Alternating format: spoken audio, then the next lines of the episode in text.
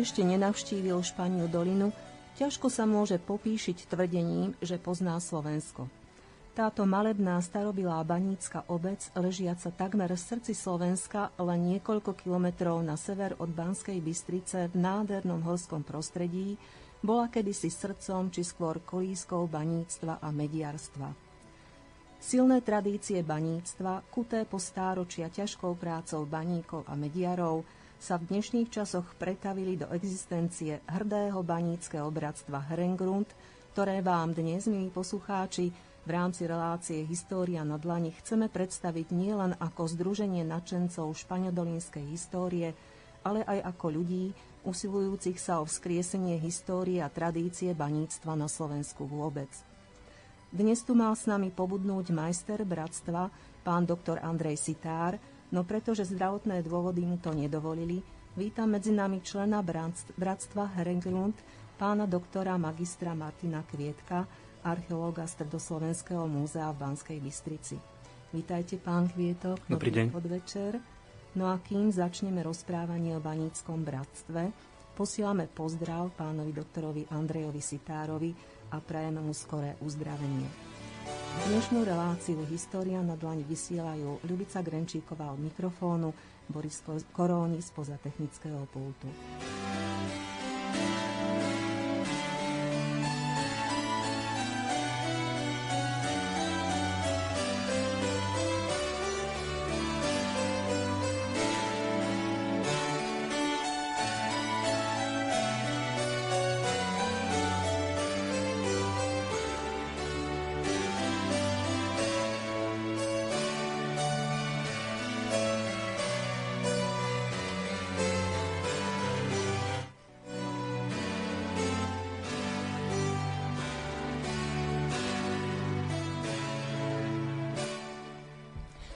Zoznámte sa s banickým bratstvom Herengrund v Španie, Španej doline. Pardon.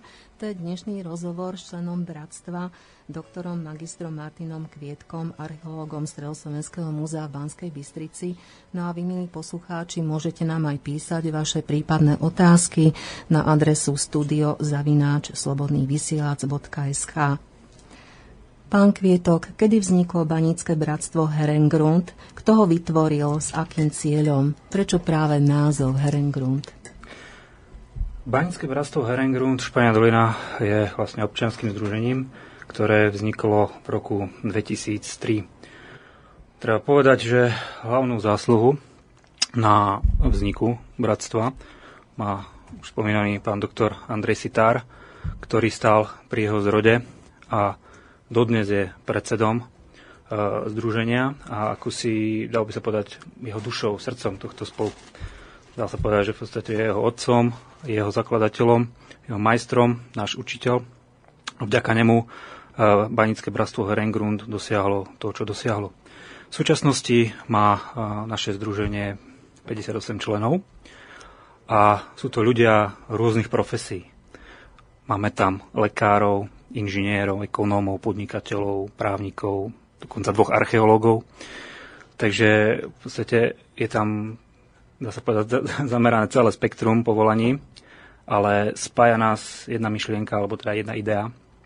A tou ideou je snaha o obnovenie niekoľko, dá sa povedať, tisícročnej tradície ťažby medí na oblasti Španej doliny, e, obnova stáročných tradícií, banických zvykov, zbieranie, reštaurovanie, uchovávanie pamiatok e, na banskú činnosť v regióne, predovšetkým spojenú s ťažbou medi.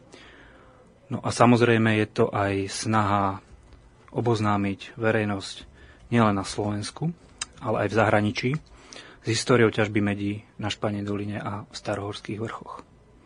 A prečo ten názov Herengrund, keby ste vysvetlili poslucháčom, ktorý názov, názov Herengrund je v podstate z historickej spisby použitý názov, oficiálny, ktorý, ktorým sa označuje e, územie, na ktorom sa teda usadili e, v období stredoveku e, komunity baníkov, pracujúcich v baniach.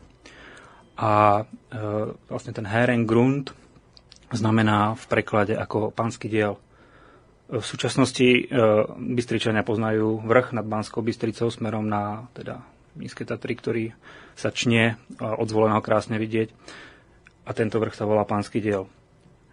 Avšak tento názov Pánsky diel dostal práve dostal územie s výskytom medených rúd v doline Banského potoka. A ako Herengrund sa spomína už v druhej polovici 15. storočia. Čo sa pod tým skrýva pod tým e, pojmom Herengrund? E, dá sa povedať, že e, v čase kolonizácie tejto, tejto oblasti, teda oblasti starohorských vrchov, celý tento priestor patril mestu mesto Banská Bystrica. Bol schválne za, ako včlenený do chotára mesta pri vyčlenovaní 1255 z toho dôvodu, že novoprichádzajúci kolonisti mali zrejme veľmi dobré informácie o tom, kde sa vyskytujú bohaté ložiska e, rúd. No a vzhľadom na asi pravdepodobne ich vplyv bol tento priestor vyčlenený pre e, novovznikajúce mesto. Postupom času však časti tohto chotára Eh, viac či menej spadali pod kontrolu bohatých ťažiarov, Waldbürgerov. To znamená eh, majiteľov baní, ktorí sídlili, mali honosné kamenné domy na námestí, ale zároveň mali majetky aj v horách, lesoch na okolí. Či už to boli majetky spojené s baňami, s ťažbou dreva, s hutami. Čiže postupne takýmto spôsobom vznikajú akési grunty, alebo nejaké územia pod kontrolou mestských pánov, čiže Herengrund, pánske diely. Mm-hmm. Okrem tej samotnej Španej doline tam patrili aj ďalšie časti tohto územia, tak si mohli, mohli by sme ich teda spomenúť? Uh, treba si najprv predstaviť celý ten priestor, o ktorom sa bavíme. Čiže uh, jedná sa zhruba o 10-11 uh, kilometrov dlhý priestor od Starých hôr po Španiu dolinu, kadiaľ prechádza hlavné zrudnenie zo severu na juh. A od severu sú to teda vlastne v rámci tohto zrutnenia postupne, ako sa vyvíjala, najmä teda v stredoveku ťažba, vznikali postupne osady alebo usadlosti baníkov, ktoré postupne potom prerástli do súčasných, súčasných dedín. Čiže na, na najsevernejšom cípe alebo najsevernejšej časti celého tohto zrúdnenia sa nachádza dedina Staré hory, v prameňoch historických sa nazývajú aj Altenberg alebo Altenberg.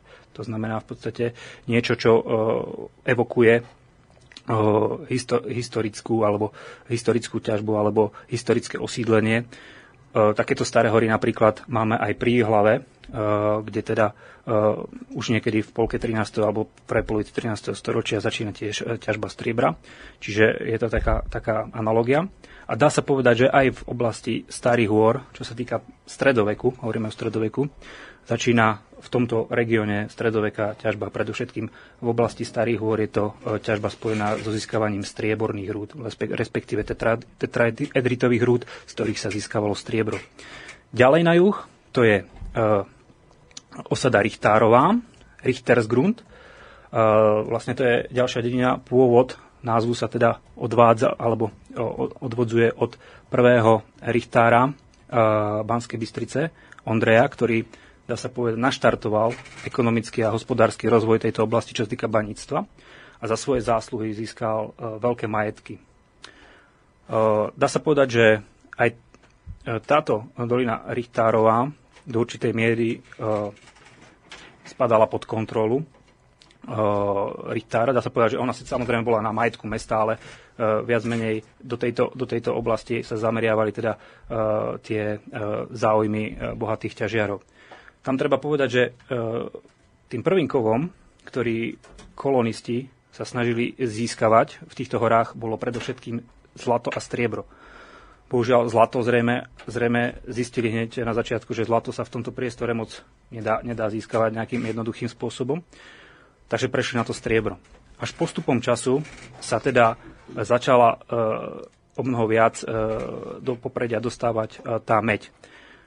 No a to sa už dostávame teda k ďalším lokalitám súvisiace s ťažbou medi a je to teda Piesky, osada Sandberg, ktorá je, dá sa povedať, z môjho pohľadu, ako z archeologického pohľadu, jedna z najvýznamnejších, pretože práve v tejto oblasti máme najstaršie doklady ťažby medí v celom priestore starohorských vrchov.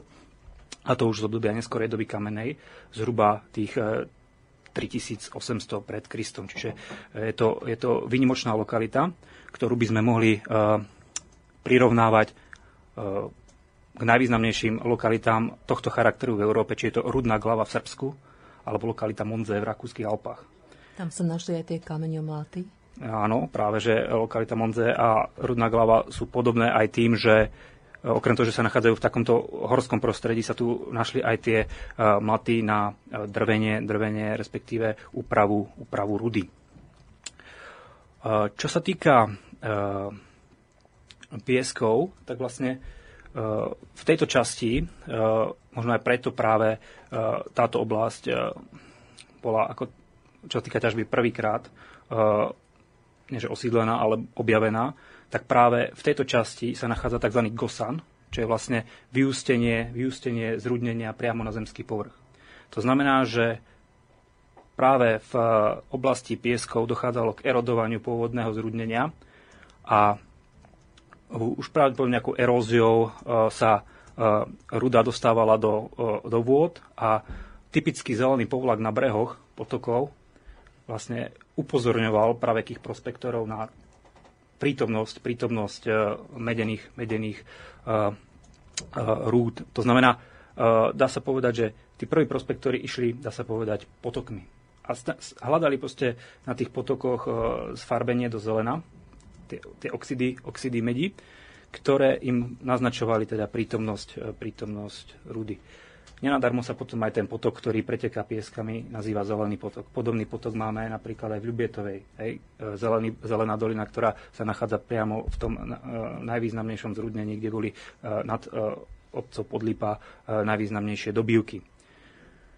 A to sa už dostávame na samotný juh toho zrudnenia do oblasti Španej doliny teda Herengrund.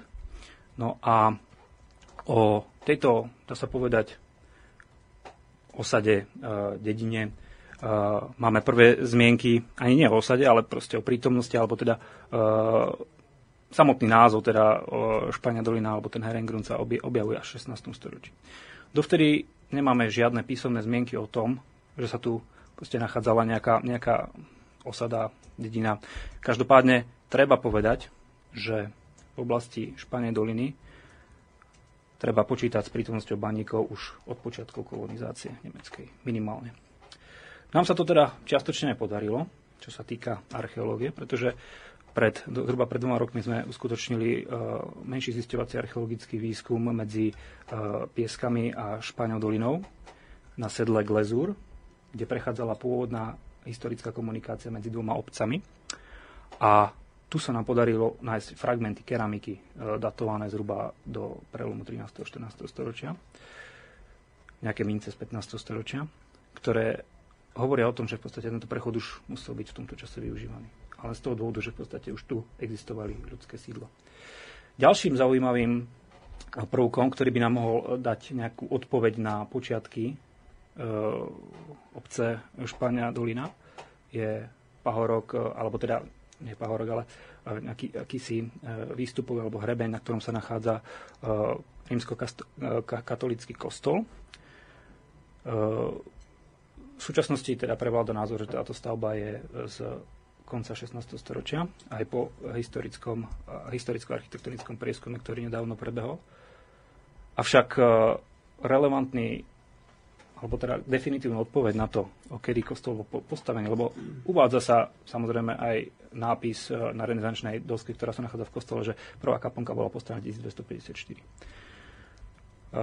samozrejme sme sa snažili e, o realizáciu výskumu pri kostolného cintorína, ktorý by nám dal, mohol nadať jednoznačnú odpoveď na to, či teda kostol bol pred 16. storočím, alebo nie. Dalo by sa povedať, že prítomnosť nejakej významnej cirkevnej architektúry v oblasti Španie doliny pred 16. storočím, teda pred obdobím prvej písomnej zmienky, by e, teda značne ako teda e, povýšil viac menej e, význam osady, alebo teda územia obývaného baníkmi v stredoveku. na úplne inú dimenziu, než je to v súčasnosti príjmané historiky. Takže uvidíme do budúcnosti, či sa nám podarí, podarí zrealizovať nejaký väčší archeologický, archeologický výskum, ktorý by nám možno osvetlil tie najstaršie dejiny Španie doliny. Ale každopádne treba povedať, celý, celý región, celý región e, starohorských vrchov bol od pradávna v podstate až do 19. storočia významným prvkom hospodárstva Uhorska. Teda stredoveku Uhorska a e, predtým tých populácií, ktoré tu žili. Áno, čiže to sme v podstate už aj začali naozaj tú históriu baníctva, ktorá je naozaj veľmi bohatá a začína sa teda príchodom tých nemeckých hostí, ktorí začínajú ťažiť. Spomínali ste teda tých úspešných ťažiarov, ktorí začali ťažiť na tomto území a samozrejme, že e, potom zúročili e, tie výsledky ťažby aj pri budovaní mesta, tak môžeme spomenúť aj nejaké mená tých Waldburgerov, ktorí boli Tam, významnými mešťanmi. Ešte by som podotkol, že v podstate tá ťažba nezačala, nezačala v stredoveku. Hej. To musíme, musíme tak začníme že, od začiatku. Hej, že hovoríme, mm-hmm. o, mhm. hovoríme o tých pieskoch, že máme tu energetickú ťažbu, mm-hmm. ale samozrejme celý ten priestor uh, okolo, ok, okolí máme osídlený aj v dobe bronzovej, hlavne teda v neskorej dobe bronzovej, staršej dobe železnej. Máme tu silné uh, keltské zastúpenie, máme tu osídlenia z neskorej doby rímskej. Máme tu osídlenie slovanské. Čiže všetky tieto eh, etnika viac či menej sa museli eh, interesovať, respektíve mali záujem aj v oblasti ťažby či už striebra alebo medi. Intenzita je samozrejme otázna. To môžeme vlastne len hypoteticky uh, si predstaviť, ak, ak, aká veľká, ale na základe hustoty osídlenia, aká bola veľká ťažba. Avšak teda nová, nová tá vlna, alebo ten nový rozvoj prichádza práve s týmito saskými kolonistami, ktorí sem prichádzajú niekedy v polovici 13. storočia. E, treba povedať, že e, prichádzajú z oblastí, kde bolo baníctvo rozvinuté už minimálne teda od toho 12. storočia. Predovšetkým oblasť Krušných hôr, Južné e, Tyrolsko, e, Bavorsko, teda krajiny, hors, horské krajiny, kde teda tá tradícia banistva bola veľmi, veľmi silná. A práve e, oblasť e, Uhorska, navyše po tatárskom vpáde, sa javila práve pre skupiny mladých, mladých ľudí z týchto oblastí nemeckých hovoriacich ako ideálna príležitosť pre začatie povedzme, novej kariéry alebo nové, nového, nového života. Eh, zrejme takáto skupina prichádza aj do priestoru Banskej Bystrice, niekedy eh, v polovici 13. storočia. No a v roku 1255 táto eh, vlastne ich sídlo získava kráľovské výsady. Treba povedať, že neprišli do prázdnej krajiny, prišli do krajiny osídlenej Slovanmi, a e, zakladajú si vlastne e, prvú takú svoju e, osadu. No a táto osada bola v roku 1255 povýšená na kráľovské mesto. Táto prvá skupina kolonistov bola vedená komesom Andreasom, po slovensky Ondrej, ktorý sa stáva, stáva, sa, stáva sa ritárom, respektíve akýmsi predstaveným celej tej komunity. No a podľa, toho, podľa písomných správ, alebo teda údajov vieme, že eh, Richtárom bol minimálne 30 rokov. To znamená, že prichádza sem zrejme asi ako, ako mladý, mladý muž, respektíve eh, nie, nie, nie nejaký vedký starec, čo by teda podporovalo aj tú moju myšlienku o tom, že vlastne mladí ľudia predovšetkým sa snažili o realizáciu v tejto oblasti. No a práve táto prvá skupina ľudí položila základy mesta, ktoré je, dá sa povedať, atypické banské mesto, pretože zoberme si Banskú Štiavnicu, zoberme si Kremnicu, tak to sú mestá, ktoré sú, dá sa povedať, podolované, priamo na baniach. Kdežto Banská Bystrica e, je vzdialená niekoľko kilometrov od najbližších baň. Bolo to dané zrejme morfológiou terénu, pretože keď si zoberieme tie hlboké doliny, ktoré sa nachádzajú v starohorských vrchoch, tak e, veľmi neboli vhodné na založenie stredovekého mesta. Navyše cez územie mesta zrejme prechádzala významná komunikácia. ktorá zrejme ako plňala teda význam aj pri osídlení tohto regiónu. Takže táto prvá skupina kolonistov, ktorí sem prichádzajú, dostávajú privilegia. Vytvára teda prvú tú vlnu, alebo dá sa povedať prvú takú skupinu, ktorá má na starosti, alebo teda sa zaslúžila o nárast ťažby. Samozrejme, e, treba povedať, že priviedli nové technológie, napríklad hlbinnú ťažbu. Nie je isté napríklad, že či e, v predchádzajúcom období tu jestvovala hlbinná ťažba. Zatiaľ, zatiaľ je to e, nepotvrdené, ale na základe povedzme analógií, či už zo Sedmohradska alebo z Francúzska, vieme, že napríklad Kelti už e, pri získavaní zlata používali hlbinnú e, technológiu alebo technológiu hlbinnej ťažby. Takže je to dosť možné, že aj v tejto oblasti sa tá hlbinná ťažba už možno realizovala e, v období skoršom, avšak e, to, to, to obdobie tohto 13. storočia je práve tým obdobím, kedy nastáva rozmach znovu, rozmach tejto hlbinej ťažby. Alebo teda je to teda prvá vlna, ako to zoberieme, tej hlbinej ťažby. Čiže, ako som povedal, začína sa, začína sa predovšetkým e, s realizáciou e, ťažby predovšetkým toho zlata striebra, hlavne toho striebra. No až postupom času, niekedy v období druhej polovice 14. storočia sa začína s ťažbou medí. E, niekedy, treba ešte povedať to, že Banská Bystrica má smolu hlavne na to, že máme veľmi málo písomných prameňov, čo sa týka toho najstaršieho obdobia. Je to dané tým, že v roku 1500 eh, laholo celé mesto popolom a vlastne skazu zobral aj Mestský archív, kde bolo veľké množstvo dokumentácie, účtovných kníh, eh, nejakých záznamov obchodných listín. Čiže veľká časť týchto, alebo dá sa povedať všetky tieto dokumenty, okrem pár, pár údajov eh, Mestskej knihy boli zničené. No a práve z tejto časti Mestskej knihy sa nám zachovali z druhej polovice 14. storočia nejaké ďalšie teda informácie. Z nich sa dá vyčítať, že jednou z najbohatších rodín v Banskej Bystrici boli Karlovci.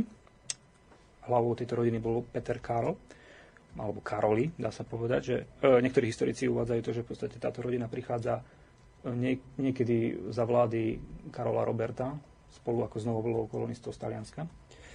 No a vlastne táto rodina Karolovcov získala kontrolu aj nad oblasťou starohorských, starohorských vrchov. Mali obrovský, obrovský majetok, na čele ktorého vlastne bol kamenný dom na námestí, reprezentatívna stavba, ku ktorej patrilo niekoľko podanských dedín, ktoré boli e, dôležitým prvkom pri, e, dá sa povedať, hospodárskej podpore ťažby, či už e, pestovania plodín, chovu zvierat, ktoré samozrejme boli neodmysliteľnou ako nejakým súčasť, nejakou súčasťou toho e, života v stredoveku. E, vlastne dostávame sa aj už k tomu e, pojmu Waldbürger, lebo máme dva také pojmy. Máme pojem Ringburger a Waldbürger. To sú v podstate také dva pojmy. Typickým je teda ten Ringburger, to znamená v podstate majiteľ domu na námestí reprezentatívnej stavby a teda ctihodný mešťan, člen mestskej rady, proste nejaký remeselník, člen cechu. No a potom je tu Waldbürger, to je vlastne mešťan, ktorý samozrejme má krásny dom na námestí, člen mestskej rady, ale na druhej strane má nejaké majetky v okolitých horách a tieto majetky sú teda, alebo teda gro majetkov predstavujú bane. Ja by som ešte doplnila, že to boli všetko členovia tej nemeckej národnosti, alebo Treba teda povedať, potom že nemeckých rodín, ktorí tu že, žili. Teda. Ale práve aj Len napríklad títo Karolovci, uh-huh.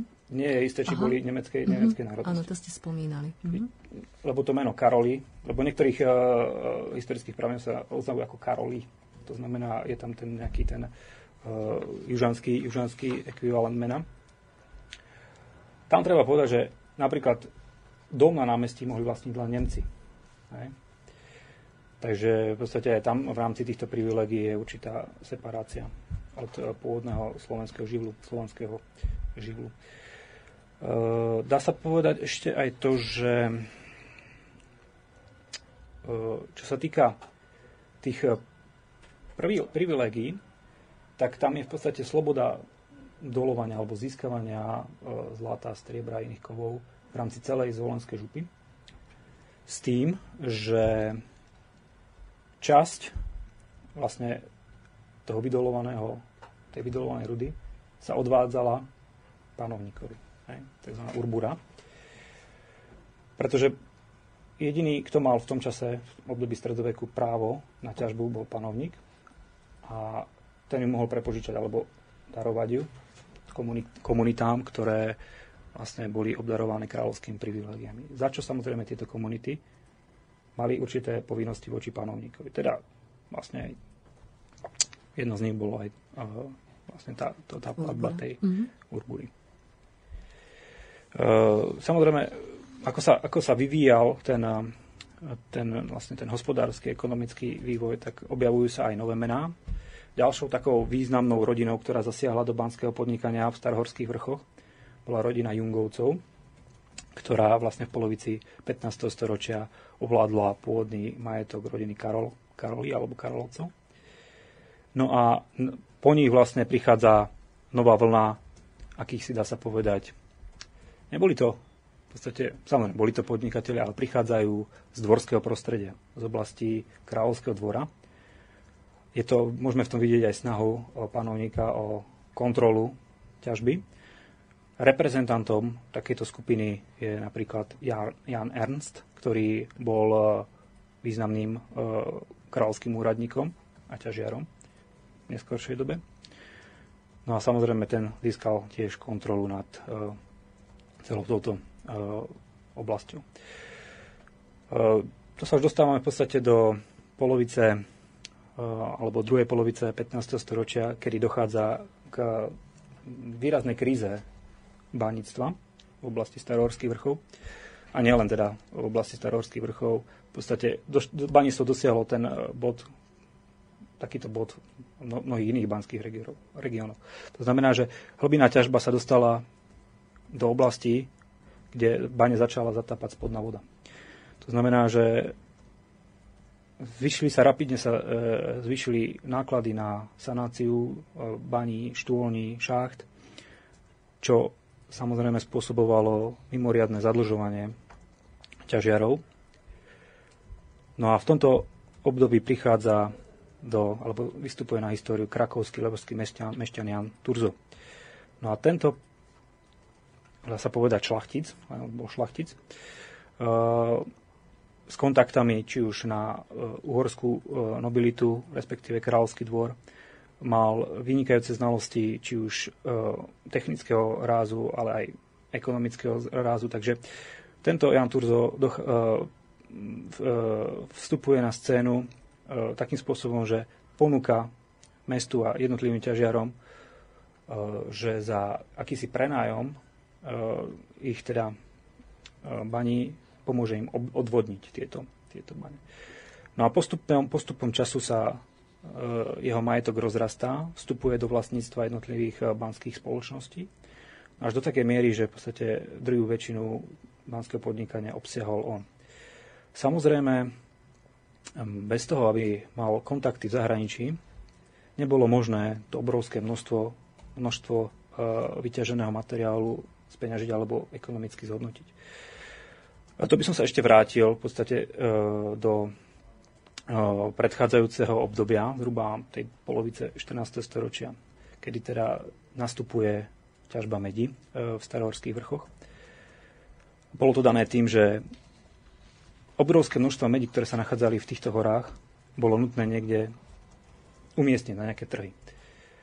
Až niekedy v polovici alebo okolo začiatku druhej polovice 14. storočia sa objavuje, teda e, máme doklady o tom, že uhorská meď, respektíve bystrická meď, prichádza na trhy do Benátok. E, v druhej polovici 14. storočia sa hovorí o tom, že Banská Bystrica má, alebo teda uhorská, uhorská meď má vysokú kvalitu. Vzniká vysoký dopyt po tejto, po tejto medi medzi obchodníkmi na Peninskom polostrove. To znamená zvýšenú, zvýšenú úroveň alebo o mnoho, mnoho náraz väčší ťažby medi. No a nastáva teda taká prvá konjunktúra, ohromná konjunktúra banského podnikania v našej oblasti. No a vlastne ten prvý koncentrovaný podnik, ktorý tu vzniká, sa spája práve s tou rodinou Karolovcov, ktorú som hovoril.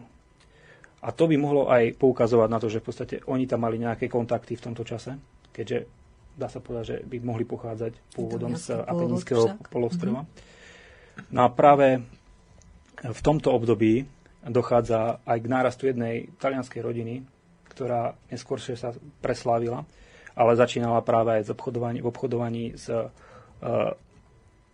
uhorskou meďou, a to boli Medičiovci.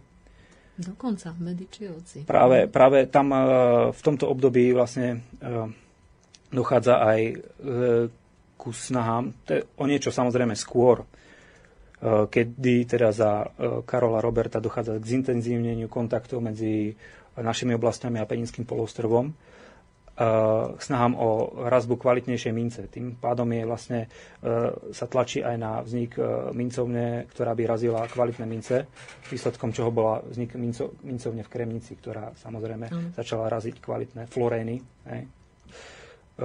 ktoré sa podobajú, alebo teda vzorom pre ne boli vlastne mince Zapadníckého polostrova. Aby teda tá, v rámci toho, toho obchodu sa teda tá mena naša vyrovnala, alebo teda Uhorského kráľovstva sa vyrovnala mene mestských štátov na Peninskom polostrove. V tomto období samozrejme potom v Benátkach tá meň nekončí, ale vlastne exportuje sa do oblasti východného stredomoria a tým pádom samozrejme sa otvárajú nové trhy. Táto situácia v podstate trvá až do zhruba polovice 15. storočia, kedy celý tento priestor je uzatvorený osmanskou expanziou. A bolo teda nutné hľadať nové cesty do Orientu. No a to sa už potom vlastne dostávame do záveru 15. storočia, nadvezujeme na to, čo sme skončili.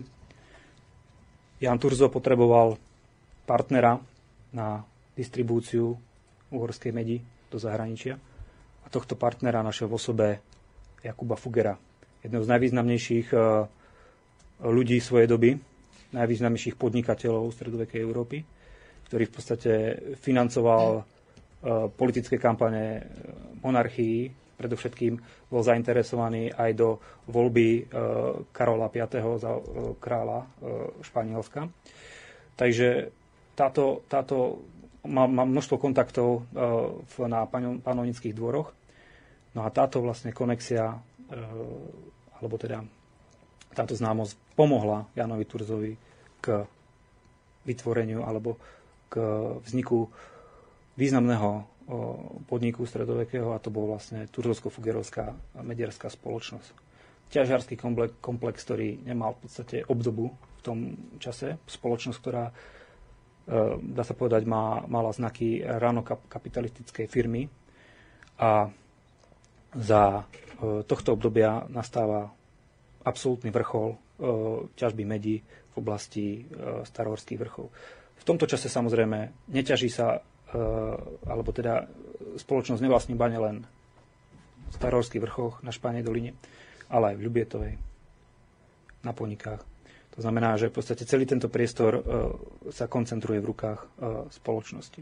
A práve, v tom, sa vyvážala, pardon? a práve v tomto období dostáva podľa historickej spisby vlastne objavujú sa prvé zmienky o Špánej doline a v tomto období vlastne nastáva absolútna konjunktúra priamo v doline mm-hmm. Banského potoka, teda v oblasti Španie doliny e, ťažby.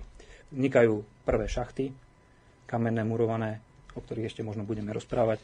Čiže dostávame sa do obdobia absolútneho rozmachu baníctva. Bol tiež vtedy postavený ten známy banícky vodovod? Či to je záležitosť už neskorších období? Banský vodovod je v podstate záležitosť neskorších období druhej polovice 16. storočia ale dá sa povedať, že a ja čo poznám, v podstate spisbu odbornú, je to jedna z najunikátnejších stavieb, aká bola vybudovaná v rámci uh, no, banského podnikania v neskorom stredoveku, respektíve ránom novoveku. Uh, je to samozrejme unikátne dielo v tom, že využíva, dá sa povedať, využíva prirodzenú gravitáciu, pretože samospádom je voda privádzaná do uh, oblasti E, ťažby spod Prašivej, čo je zhruba 35 km. No a v priestore jednotlivých areálov banských sa tento vodovod rozvetoval na množstvo menších vetiev, ktoré ústili pri kolesách alebo pri strojovniach šacht, ktoré ťažili vlastne hlušinu na, na zemský, alebo teda vyťaženú, vyťaženú rudu na zemský povrch.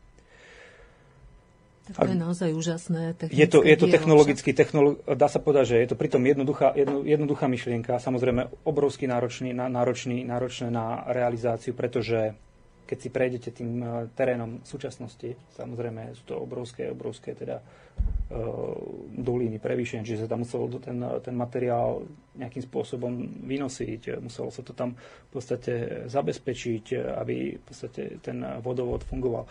Ono, dá sa povedať, že ten vodovod má tvár akéhosi, na niektorých miestach je to uh, jednoduchý drevený žlab, ale na niektorých miestach je to, dá sa povedať, kamenný, kamenné, kamenné lôžko, do ktorého je tento drevený e, žlab zapustený a toto lôžko je prekryté ešte masívnymi kamennými platňami, čiže v podstate akýsi akvadukt. Mm-hmm. Takýmto spôsobom napríklad bola budovaná aj e, kanalizácia v meste.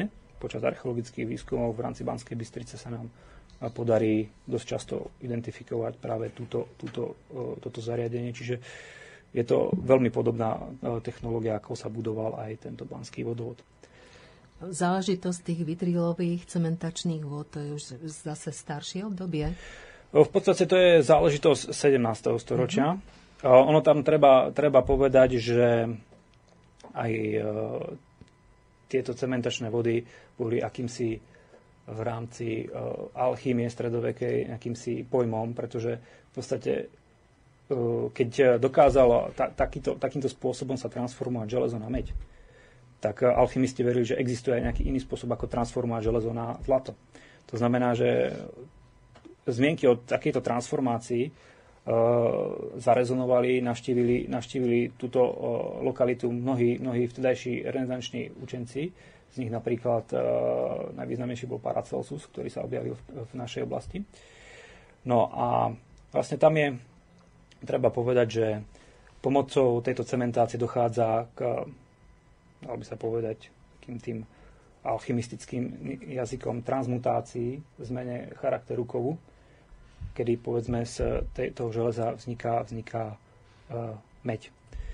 Uh, významným produktom uh, takto uh, transformovaného kovu sú španielodolínske šálky, riad, ktorý je známy po celej Európe, tvorí súčasť najvýznamnejších zbierok historických aj ne, nedávno, nedávno sme zare, zaregistrovali uh, aukciu aukčnom dome Christis, kde boli ponúkané práve aj tieto španieldolinské uh, Poháre, šal, šálky. S takým som sa názvom stretla, že španieldolinské poháre. Alebo španieldolinské poháre. Hej.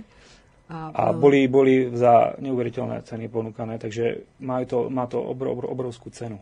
A ako sa dostali do zahraničia? Ako darom? Alebo... Tak oni vlastne tieto e, predmety boli vyrábané hej, v podstate od, od 17. storočia e, zlatníkmi, hej, takže bol, bolo, to, bolo to aj ako obchodný artikel na mm-hmm. vývoz, takže v podstate dal sa, dostal sa do zahraničia aj ako obchod, čiže v podstate sú to súčasti, súčasti aj rodinných zbierok. Takže... Mm-hmm. Ako sa potom vyvíjalo to baníctvo po zániku Tuzosko-Fugerovskej spoločnosti, lebo tá potom zanikla, myslím, v roku 1546. áno. Tam v podstate potom uh, dochádza, dochádza k uh, transformácii, alebo dá sa povedať k zmene uh, ani vlastníka, konateľa. V podstate tohto podniku sa ojíma Banská komora, to znamená vlastne kráľovský stal sa štátnou, štát, štátnou, štátnou spoločnosťou. No a ako, ako, dá sa povedať, ako štátna spoločnosť dopadla aj to znamená, že postupne, postupne, bolo to dané aj tým, že v podstate do veľkej miery tie ložiská boli, boli uh, už vyčerpané, ale Samozrejme, bolo to dané aj politickou, politickou eh, hospodárskou situáciou, eh, nebezpečenstvo Osmanskej ríše, potom tu boli eh, rôzne protihabsburské povstania. Čiže dá sa povedať, že ten, ten vrchol alebo ten zenit už mala ťažba za sebou. Samozrejme, istým spôsobom pretrvala tá ťažba ďalej. Hej. Funguje, rozvíja sa povedzme ten hámor Banskej Bystrici, ktorého počiatky už kladieme niekedy pravdepodobne dokonca do druhej polovice 14. storočia, ale samozrejme ten vrchol nastáva niekedy, niekedy v, práve v polovici 16. storočia tohto uh, hámra. No a okrem tohto medeného hámra v Banskej Bystrici ešte údajne sa nachádza v Bystrici ďalší, ktorý sa nachádzal niekde v priestore Huštáku. Áno, ešte by som sa chcela opýtať na cisárskú vizitáciu, lebo tá sa dosť spomína teraz e, najnovšie. E, tohto roku by malo byť 250. výročie. Mali by sme si pripomenúť tejto cisárskej vizitácie, čiže kto sa zúčastnil vizitácie, prečo, mm-hmm. čo bol cieľom. Tak e, cisárska vizitácia bola špeciálna udalosť, kedy oblasť stredoslovenských banských regiónov naštívila významná návšteva v podobe e, ešte vtedy princov, synov Márie Terézie, Jozefa a Leopolda, neskôršieho cisára Jozefa II. a cisára Leopolda II., ktorí v podstate to mali ako študijnú cestu. Dá sa povedať, e, e, v tomto období je ten osvietenský absolutizmus začína naberať na oprátkach. Uprednostňuje sa teda v rámci panovnických rodov teda tá tvorivosť, e, nadobudanie vedomostí, široký rozhľad. No a v rámci tejto takej tej celkovej e, klímy, e, vlastne tejto klíme podľahli aj princovia, ktorí teda, alebo im bolo nariadené, aby sa oboznámili s celou krajinou, naštudovali si problematiku hospodárstva krajiny. No a ako jedným z tých pilierov hospodárstva Uhorska bolo aj baníctvo. To znamená, že mali na starosti sa zdokonaliť práve v e, znalostiach o baníctve. No a pri tejto príležitosti e, navštívili aj Španiu dolinu a údajne teda sfárali v priestore dennej štôlne, ktorá sa nachádza za e, domom Klopačka na Španie doline. No a údajne proste prešli celý tým banským, banským teritoriom a vyšli až na Starých horách. Mm-hmm, tak úžasné. No a e, kedy sa vlastne končí ťažba v Španej doline, aby sme uzavreli históriu uh, baníctva? V podstate posledná taká hlbina, hlbina ťažba uh, končí uh, v 80. rokoch 19. storočia, kedy uh, v roku 1888 zavreli poslednú šachtu, alebo teda uh, ukončila činnosť posledná šachta Ludovika. A následne už v podstate dochádza len k akejsi činnosti. V podstate uh, Španieldolinské e, ťažiarstvo e, prešlo na majetok rudných baní v polo po druhej svetovej vojne. No a začína sa e, v 70. rokoch spracovávať haldový materiál z pieskov. Vybudoval sa prekop medzi Španiel a pieskami, no a cez ktorý prichádzala do úpravne, flotačnej úpravne na Španiel doline ruda, z ktorej potom boli získavané, vlastne ešte sa bola získavanie nejaké sekundárne minerály alebo teda ruda. Áno. Ja sa teraz chcem opýtať, aká je činnosť Baníckého bratstva v súčasnosti? Aké sú jeho aktivity, nejaké akcie, udalosti?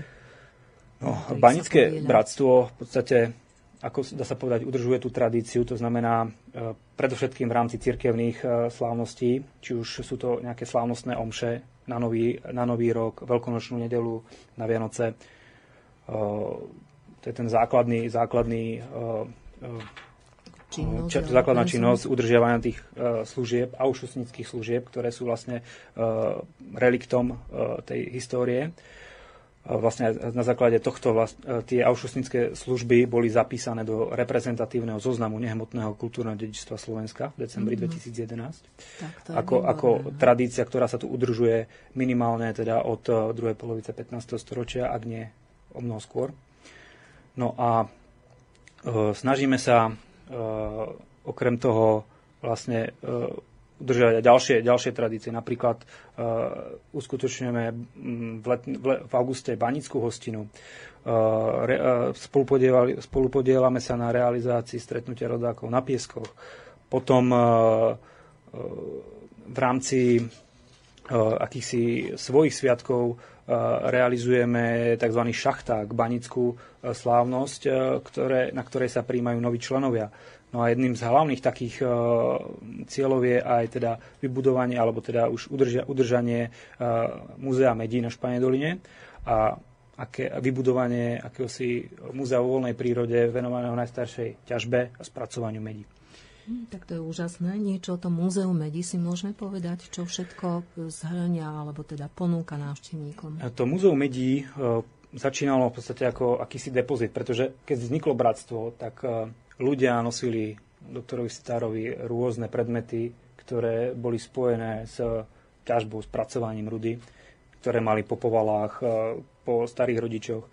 No a vlastne postupom času došlo k takej myšlienke, že tak ukážme to aj iným ľuďom. Hej. A v roku 2006 vznikla teda prvá expozícia a taká malá expozícia v priestoroch e, školy, starej školy na Španedoline, kde sú, v súčasnosti sídli aj obecný úrad.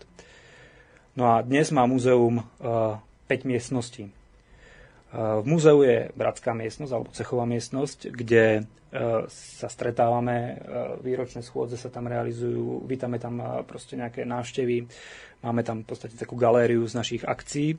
Potom je tam významná geologická zbierka, ktorá je zameraná teda na jednotlivé vzorky medí, nielen z oblasti starých hôr, ale dá sa povedať z celého sveta. Potom je tam miestnosť, ktorá je venovaná ťažbe, to znamená, že sú tam rôzne nástroje staroveké, e, teda či už tie kamenné maty, nástroje baníka, želieska, krompáče, e, sú tam e, nástroje na osvetľovanie, hej, kahance, karbidové lampy, čiže v podstate všetky veci, ktoré súviseli, máme tam dokonca jeden huntík, banický vozík, všetky predmety, ktoré súviseli s ťažbou. Ďalšia miestnosť je venovaná už spracovaniu medí, to znamená, že väčšinou je to zamerané na hutníctvo.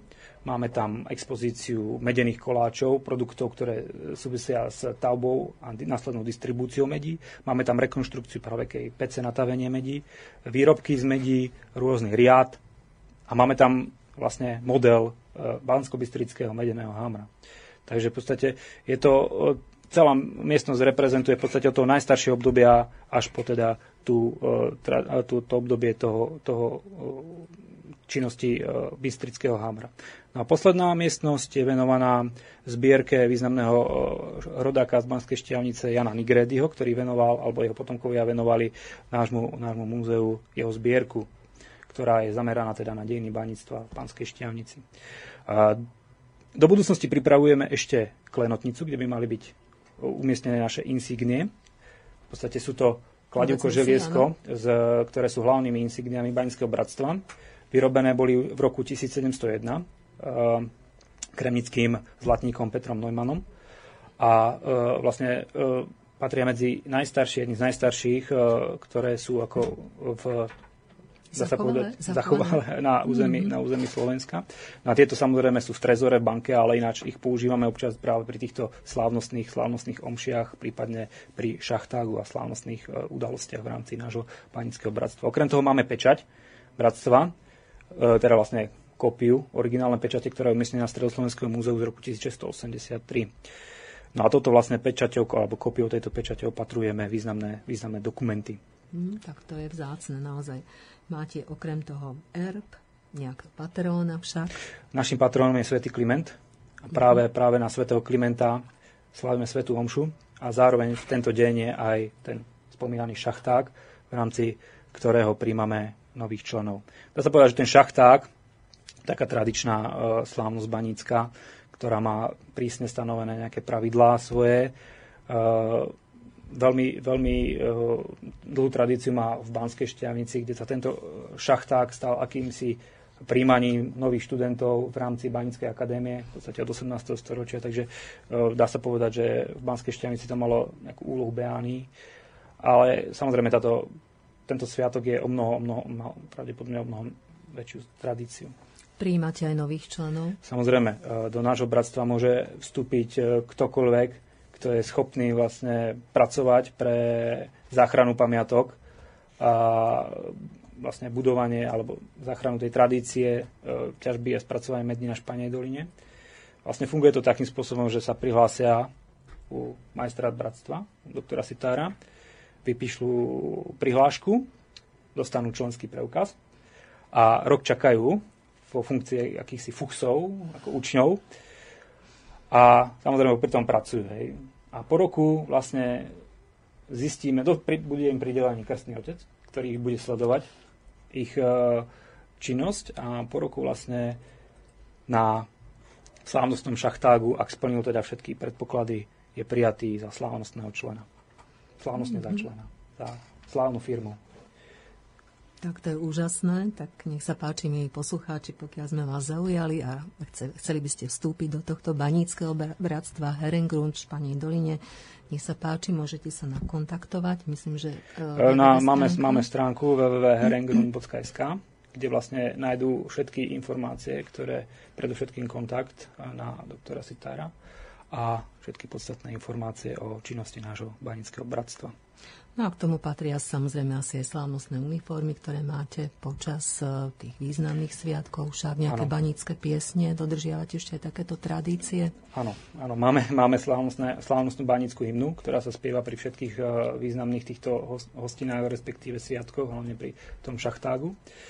No a čo sa týka uniforiem, tak má, má, máme tie dva typy uniforiem. To je tá slávnostná čierna uniforma aj, s 29 gombikmi, ktoré symbolizujú vek e, svätej Barbory, kedy bola umúčená. Lebo Sveta Barbara je v podstate patronka baníkov. No a potom tu máme uh, tie aušusnické uniformy. To je v podstate uh, červené nohavice, biela košela, zelená čiapka a kožený, dá sa povedať, taký pás, ošliader, ktorý spadá vlastne, pokrýva zadnú časť tela. A vlastne tieto, tieto uniformy sa používajú práve pri uh, slávnostných omšiach.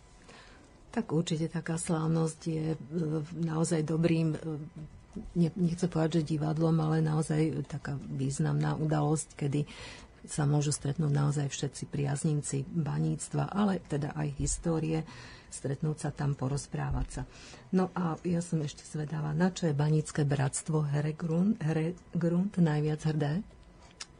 Na to, že sa nám podarilo zachrániť úžasnú tradíciu, ktorá, dá sa povedať, má viac ako 700 rokov nie je to samozrejme hmotné, niečo hmatateľné, ale je to v podstate tradícia, ktorá sa udržala po mnoho, mnoho generácií. Je typickým reprezentantom života, spôsobu života mnohých generácií pred nami, ktoré žili v starohorských vrchoch, žili e, ťažkým životom.